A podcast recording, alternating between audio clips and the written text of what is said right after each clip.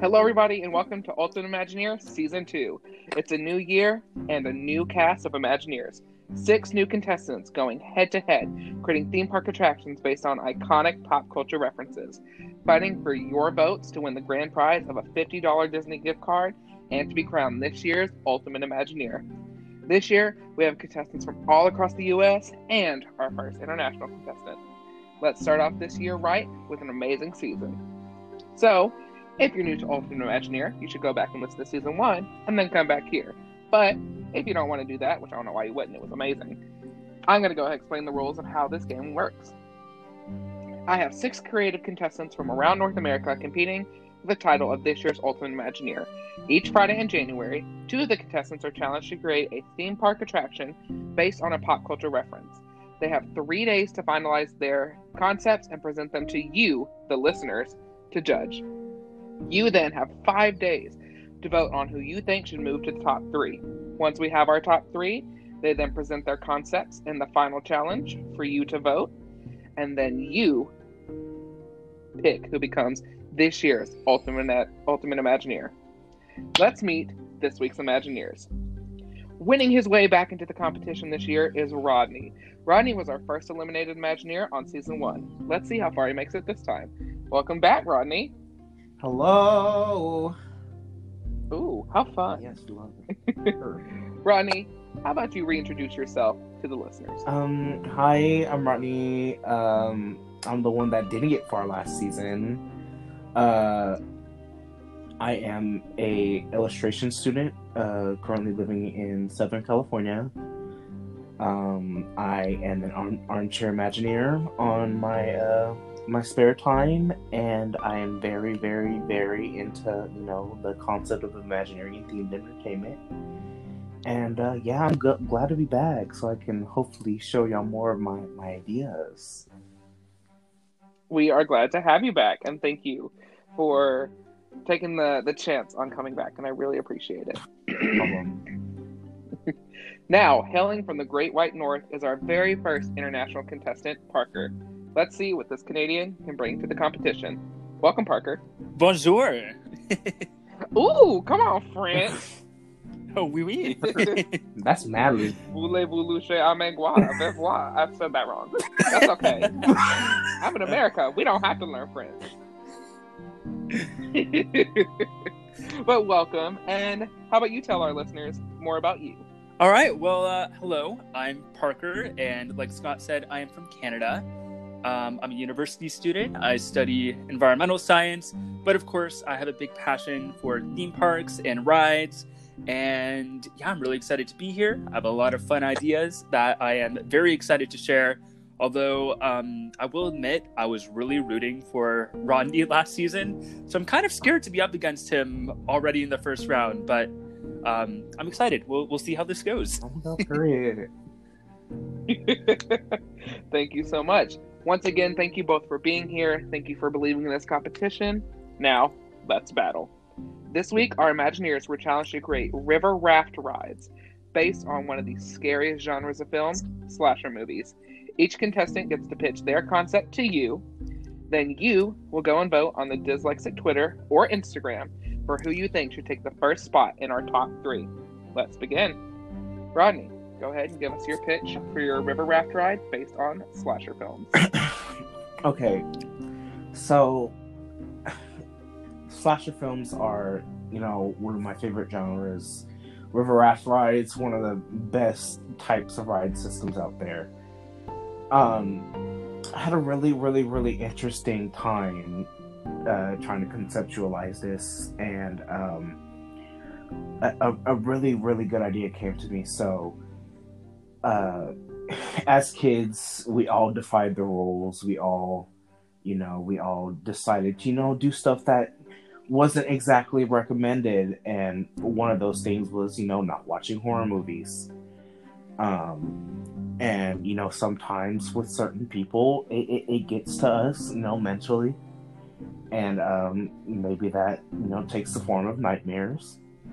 So, this ride concept is uh, taking place in the mind of little Timmy.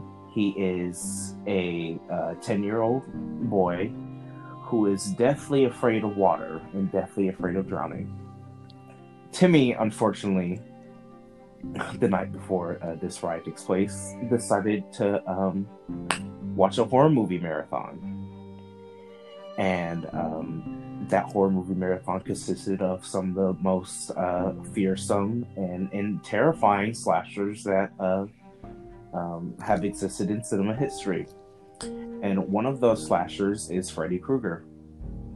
Freddy Krueger you know, seeing this as an opportunity to, you know, inflict his his torture upon his victim, has combined uh, little Timmy's fear of drowning and fear of slasher films due to his horror movie marathon, and created a specific nightmare tailored to torment him for as long as he's asleep.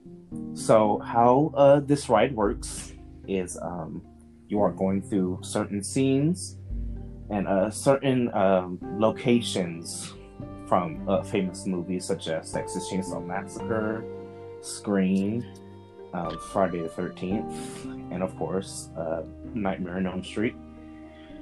Uh, you start out uh, in the loading station, or well, the the um, facade. The facade is, of course, the child's house. Um, the line would also take place in the house, very eerily quiet parents seem to be asleep. Little Timmy's, you know, sleep, but not not well, not resting well. Obviously, he's in the middle of this nightmare. Um, you're going through this house, very dark, very quiet. You could only hear the rustling of the wind outside, maybe some scrapes against the walls. Um, static TV in the living room, horror VHSs and tapes and CDs are laid out um, kind of showcasing some of the, the movies that you're going to be experiencing during this um, um, this experience. And the loading station would uh, take place outside, which um, is you know this kind of creek in the backyard, and you kind of look in the back and see little Timmy's window uh, from the uh, backyard, and you can see a figure with a fedora on with finger finger hands basically or knife hands um, kind of looming over the bed. So that should be your first indication that we just crossed over into a dream so you board the vehicle um, it kind of transitions into this heavily wooded area and you pass by this um, this sign that says camp crystal lake iconic, you know, um, setting of Friday the Thirteenth. Uh, as you're going down the river, uh, it starts to get a little bit rockier. You know, you're you're definitely moving and turning, and all you can hear within the woods and, and the foliage is just the of you know Jason stalking you, and um, and you kind of see figures and and you see trees rustling. And until you get to the cabin area and you can hear screaming and and, and the running. And, and you kind of see uh, ripped and torn clothes and and you know you finally stumble upon a bloody scene of um, an unfortunate uh, camp counselor who had met you know uh, Jason's machete and uh, kind of stabbed through the chest and is bleeding. And that's when you get your first glimpse of Jason uh, kind of looming on the side of the river, and it just gains uh, it kind of gains speed at that point where the river gets even rockier, and it's almost simulating a chase scene where you'll just lights will kind of illuminate where Jason is at the moment, you know, because you you know slashers are abnormally fast. Um, they do they pop up, up everywhere. Pop Pop goes the weasel. And and you know it's just it's really just a high speed chase through the woods to try to get away from Jason. A few jump scares where where you'll see him kind of uh, uh, running out of a certain area and until uh, you make it out into a clearing and, and and it kind of calms down a little bit more until you see the iconic house from Texas Chainsaw Massacre. Boarded up, kind of, kind of, you know, decaying a little bit. And you're not going there. You're going to a slaughterhouse that's located near the property.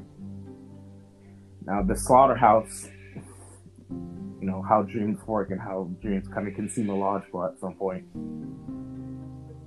has a river in the middle of it, middle of it, but that river is flowing and is kind of. It, it seems a little bit different from Camp Crystal Lake.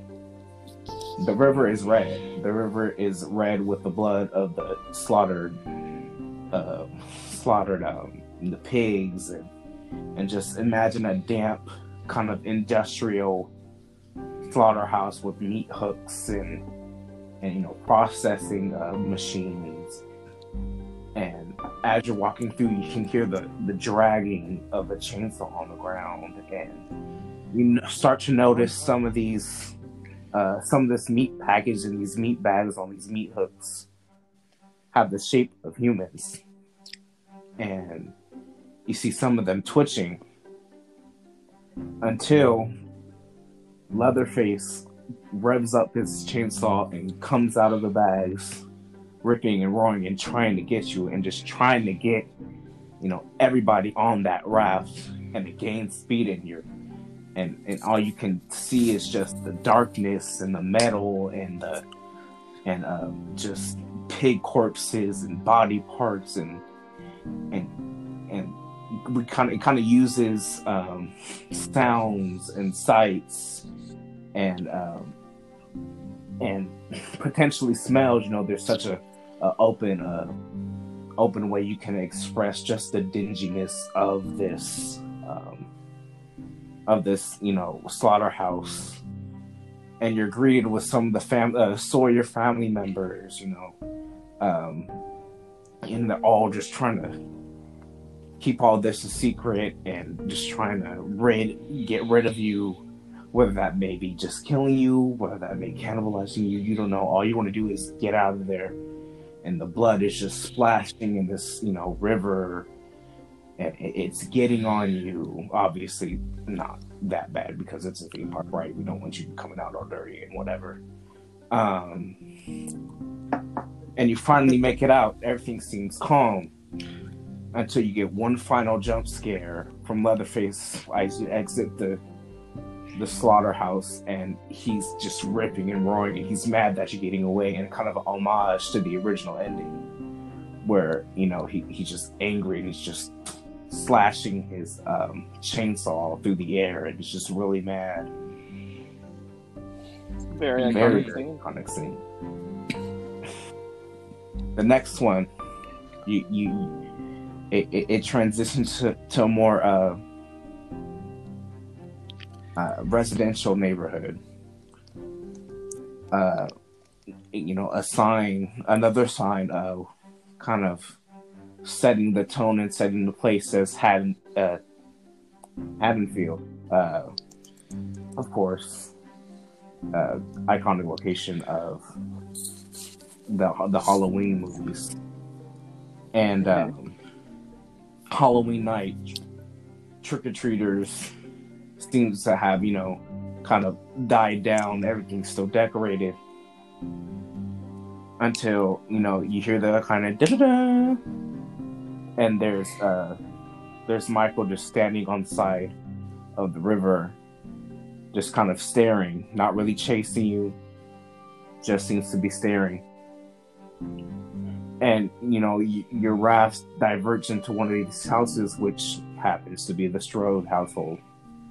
Um in the middle of when you know he's trying to get laurie and uh he's trying to you know get rid of her because michael crazy whatever.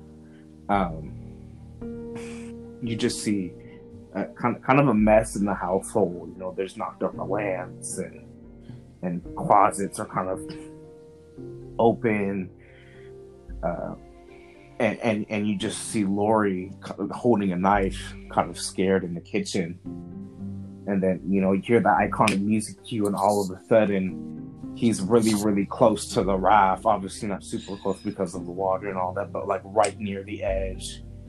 and you won't notice it until you see the light illuminating him and the iconic sound. You know, kind of trying to give that iconic, uh, iconic Michael scare because he's not really, he's not super, you know, I'm gonna get come after you and I'm gonna run after you. No, he he just pops up, and he, he waits. waits. He doesn't like he he's not in a rush to kill you. He's he's waiting for you. Um, and he uh and you know you're just going kind of the rest through the rest of the household you know through the bathroom and he keeps showing up and it's just it's kind of in a way framing that iconic uh, house scene with Laurie and translating it in a way to where these raft riders can still see it while being thrilled um, and uh, you know you exit the house you go back through the neighborhood and it's just Michael over and over again, and you see kind of the the weird uh, misplaced things throughout the neighborhood. Um, you know, you kind of see decorations that you know look a little bit too real, and uh, maybe a human head that's carved like a pumpkin on a porch of one house, and kind of showing the aftermath of. Um, you know, his ongoing search for Laurie and trying to kill her. And um, of course, one final, uh, one final ending. I kind of took inspiration from how HHN handled this. Um, there would be kind of a, a, a pumpkin patch scene in a, in a um, that has you know this that that big um, uh, pumpkin uh, face from the one of the uh, posters, and uh, mm-hmm. and you know that's that's kind of your final Michael scheme. He just keeps popping in and out through uh, these uh, you know pumpkins, and uh, it's a mad dash to you know just evade him, even though you don't know where he's gonna pop up next. And um, finally, you get away. You know, you're away from the pumpkin patch and then you you you um it you go back into a neighborhood, but it's not the same neighborhood, not the same neighborhood, not Haddonfield. You look at a street sign and it says Elm Street. This is the final scene. This is your your confrontation with the person that's been causing these dreams. Uh, you know, kind of causing torment from little Timmy, and you happen to see little Timmy standing in front of the Elm Street house, dilapidated, definitely not hasn't been habitated in a while.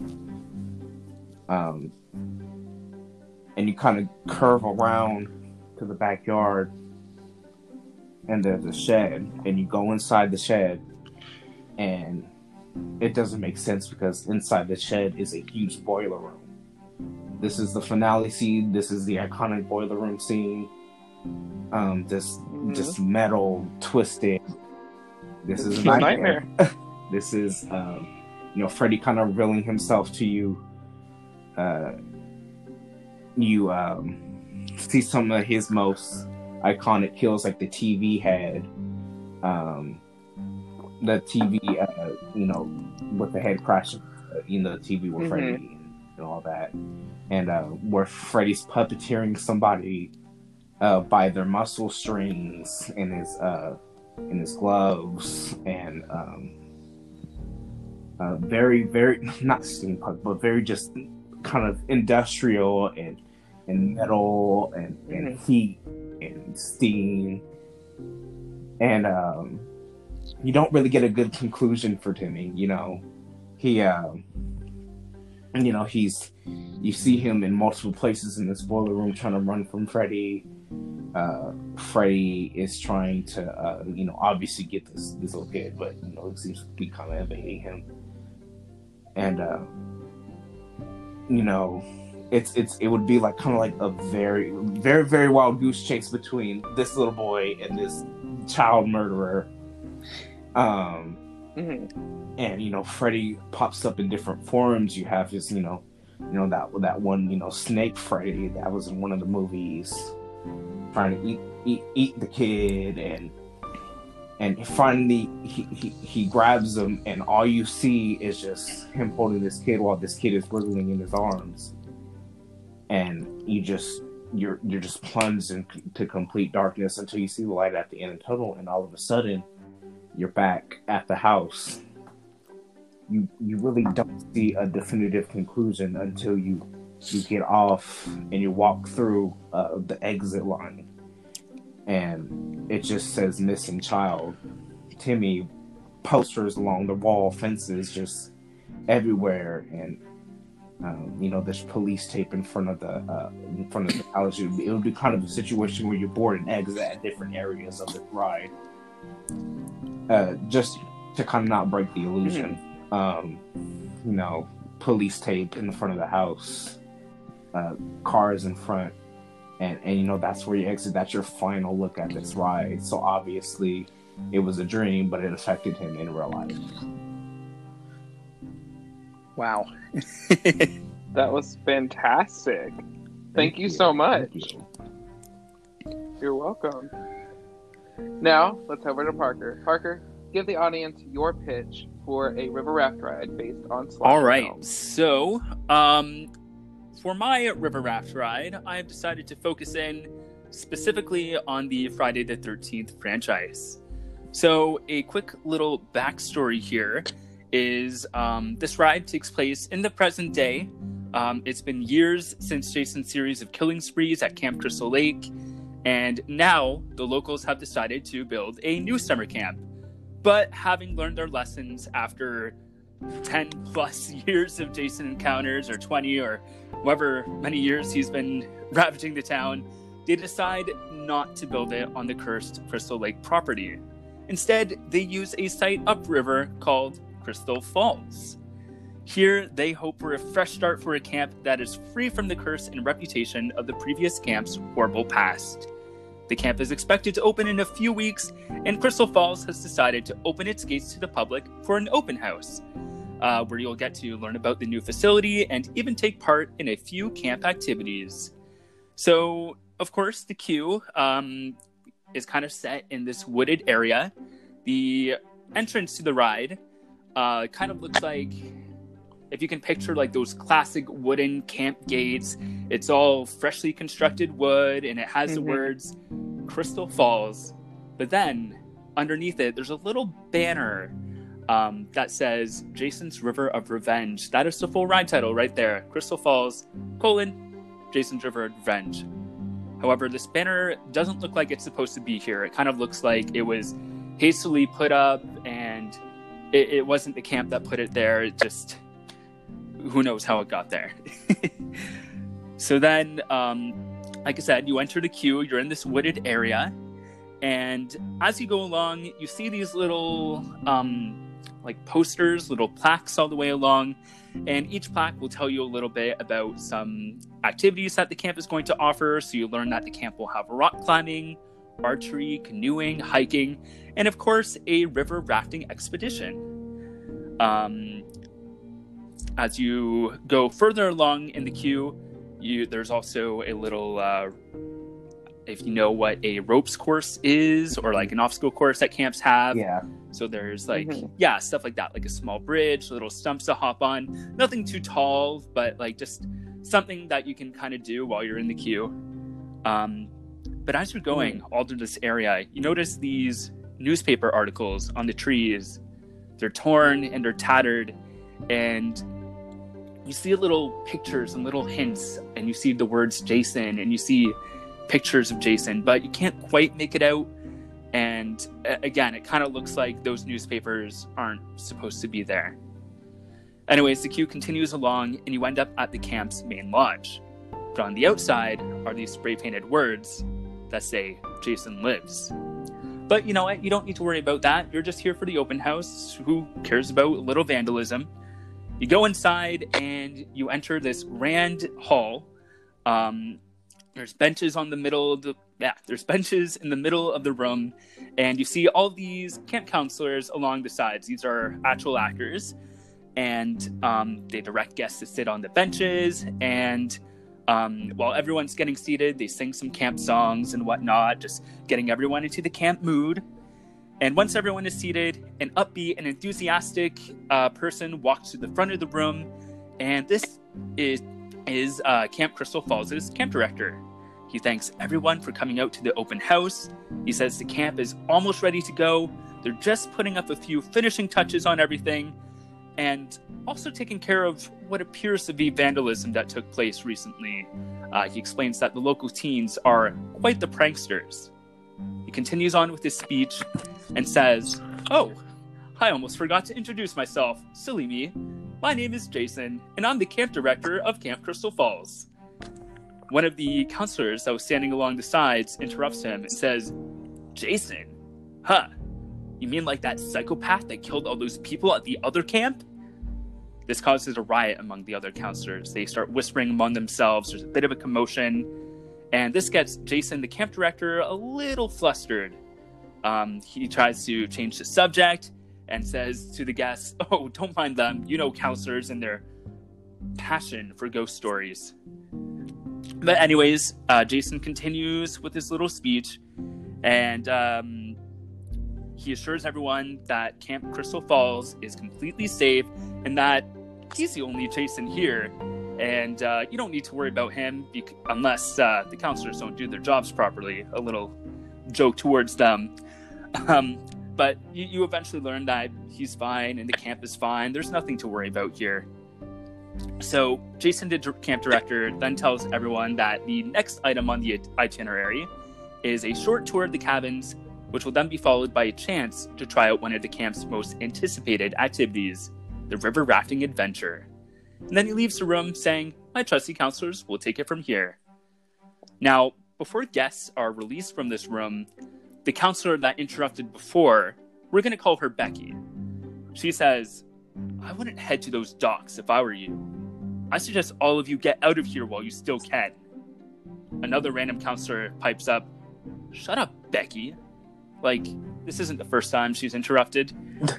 and, um, that Becky goes on to say, Oh, you don't believe me? Fine.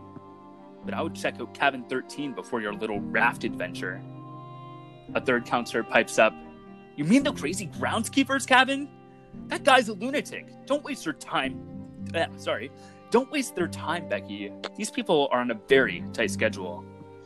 A fourth counselor then joins in the conversation and is like, okay, well, why don't we let these people go on their way? Hmm?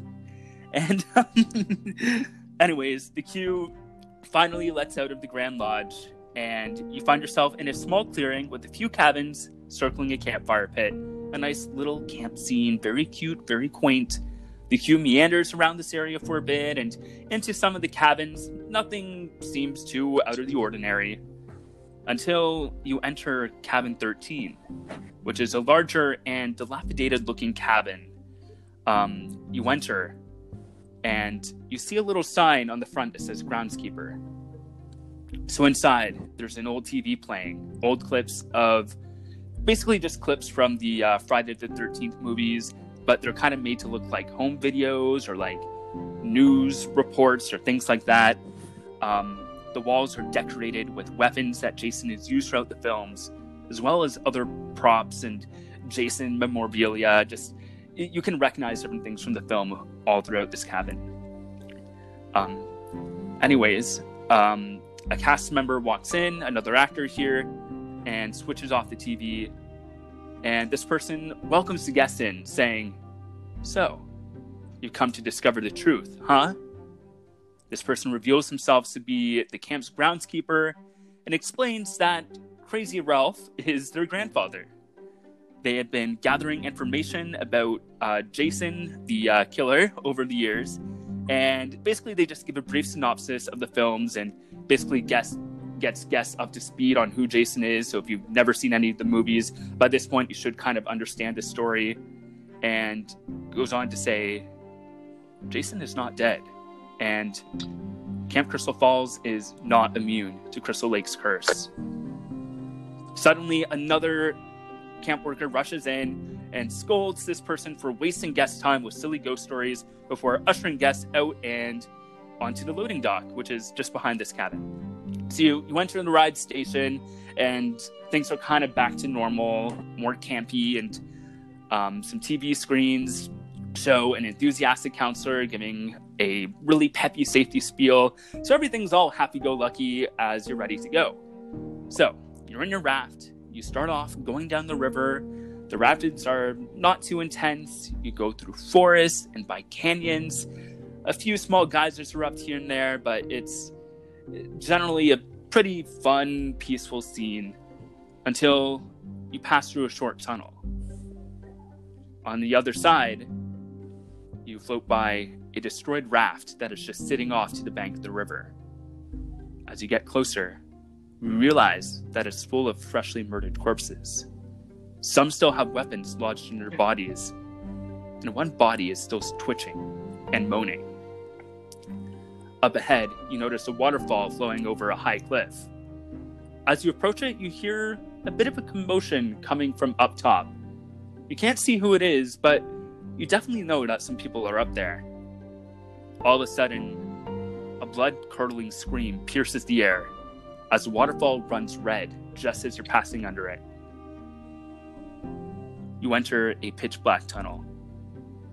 And throughout this whole section, you witness briefly illuminated scenes of murder taking place on the banks of the river.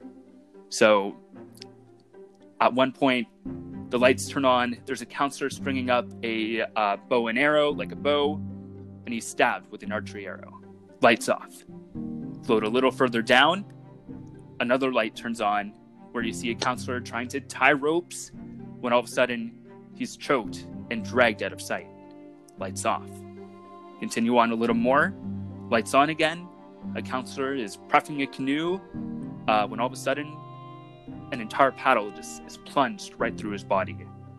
All throughout these scenes, you never see who the killer is, but with each murder, water that has dyed red sprays from um, the counselors' bodies onto the riders. You exit the tunnel, and this is a very turbulent part of the rapids. And unlike the peaceful scenes from before, you see blood on the rocks and on the banks of the river. And yeah, it's definitely not the peaceful camp that you once thought it was. After that, you approach a split in the river. So at this point, your raft can either take one or one path or another, and which path you take is completely randomized. There's not really any control mechanism. It's just kind of whatever way the water takes you. So, starting off with the first pathway here, you float by a shrine of Pamela Voorhees, um, kind of like what you see in the second movie. So it's her head and a whole shrine around it, and it's surrounded by a circle of candles. But these candles extinguish themselves just spontaneously as you pass by. You drift into a cabin like structure, and there you see a partially decomposed Pamela drop from the roof with a knife. So, um, for this effect, if you guys know, like, where the in uh, the Jurassic Park River Adventure rides where the Velociraptor kind of comes sliding towards you. Mm-hmm. It's um yeah, it's basically that effect, but Pamela. Jesus. Um, you continue down uh, inside this cabin, and uh, she appears to one side of your raft, uh, but the rapids are going fast enough that you're able to evade her. And then she peers on your other side, but at this point, you're not going quite as fast and she's getting very close to your raft. But a counselor decapitates her with a machete, and as that happens, red water just sprays uncontrollably uncontrollably from her severed neck. So it's as if, you know, like blood is spraying over on the riders. Um, after that point, you continue on a little more, you exit the tunnel, and then hold on, I just lost my notes here. so yeah, so um, Pamela is decapitated. Water just sprayed on you. Um, you exit the cabin, and those with a keen eye will notice a sackcloth Jason, so like second movie Jason, watching you from the woods. Mm-hmm. Um, you enter another tunnel, and in here you have some encounters with Jason.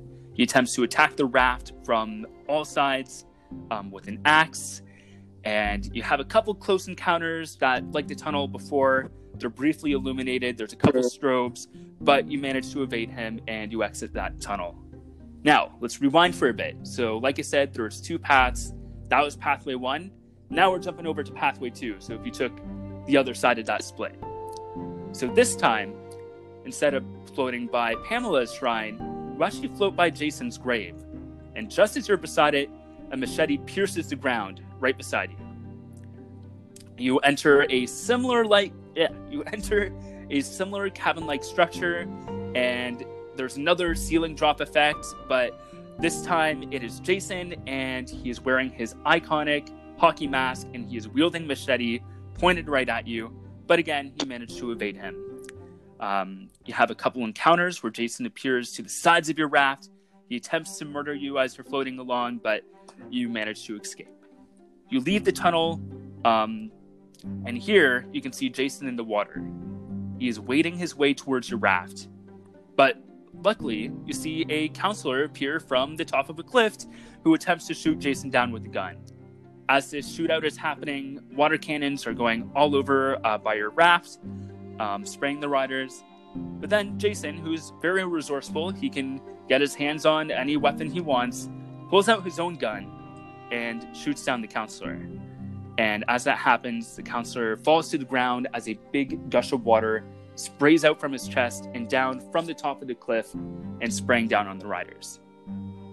So, after this point, the two paths join up together once again. So, yeah, you continue on, and at this point, you're experiencing the most turbulent rapids of the entire ride. It is very shaky and wild, and you just kind of keep on going down the river, and then you enter the final cabin structure.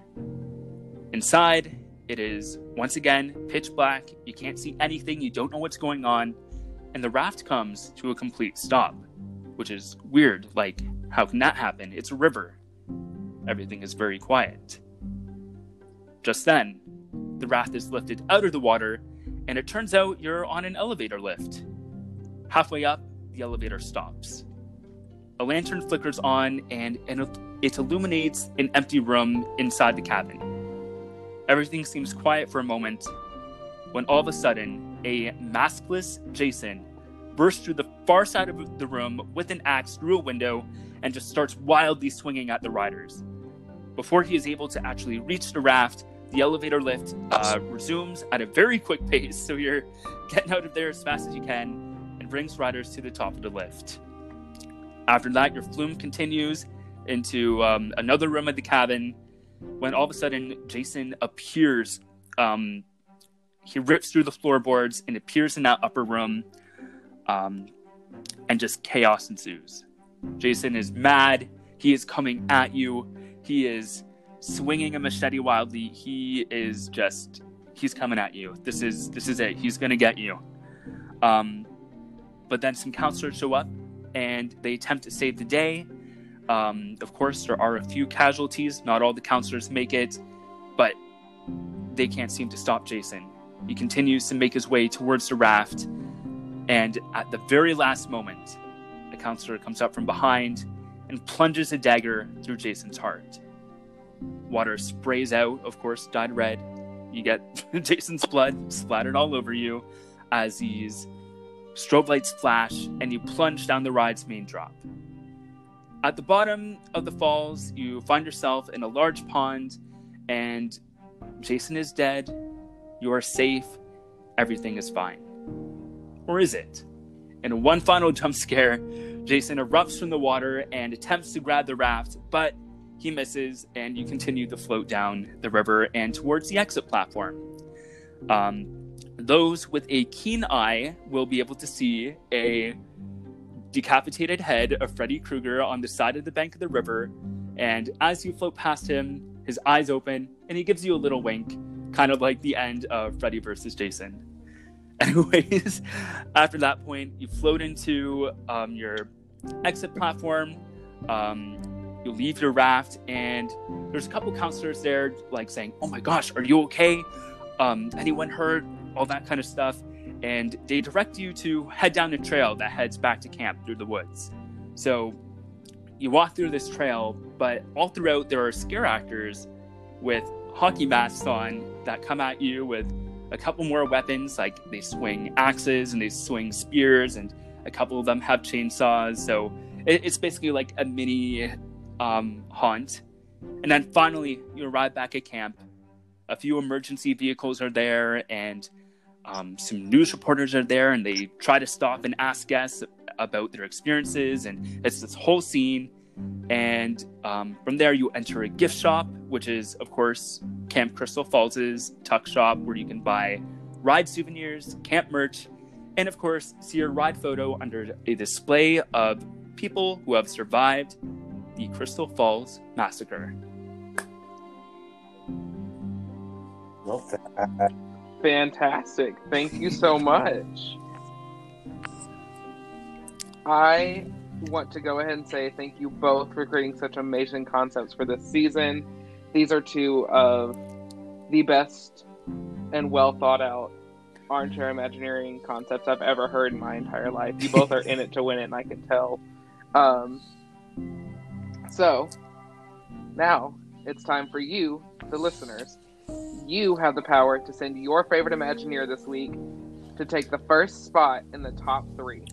Head over to the Dyslexic Twitter page, which is at Scott021, or look up Dyslexic to use or or to vote, or use the Survey Monkey link in the bio of my Instagram, Dyslexic96, to vote as well.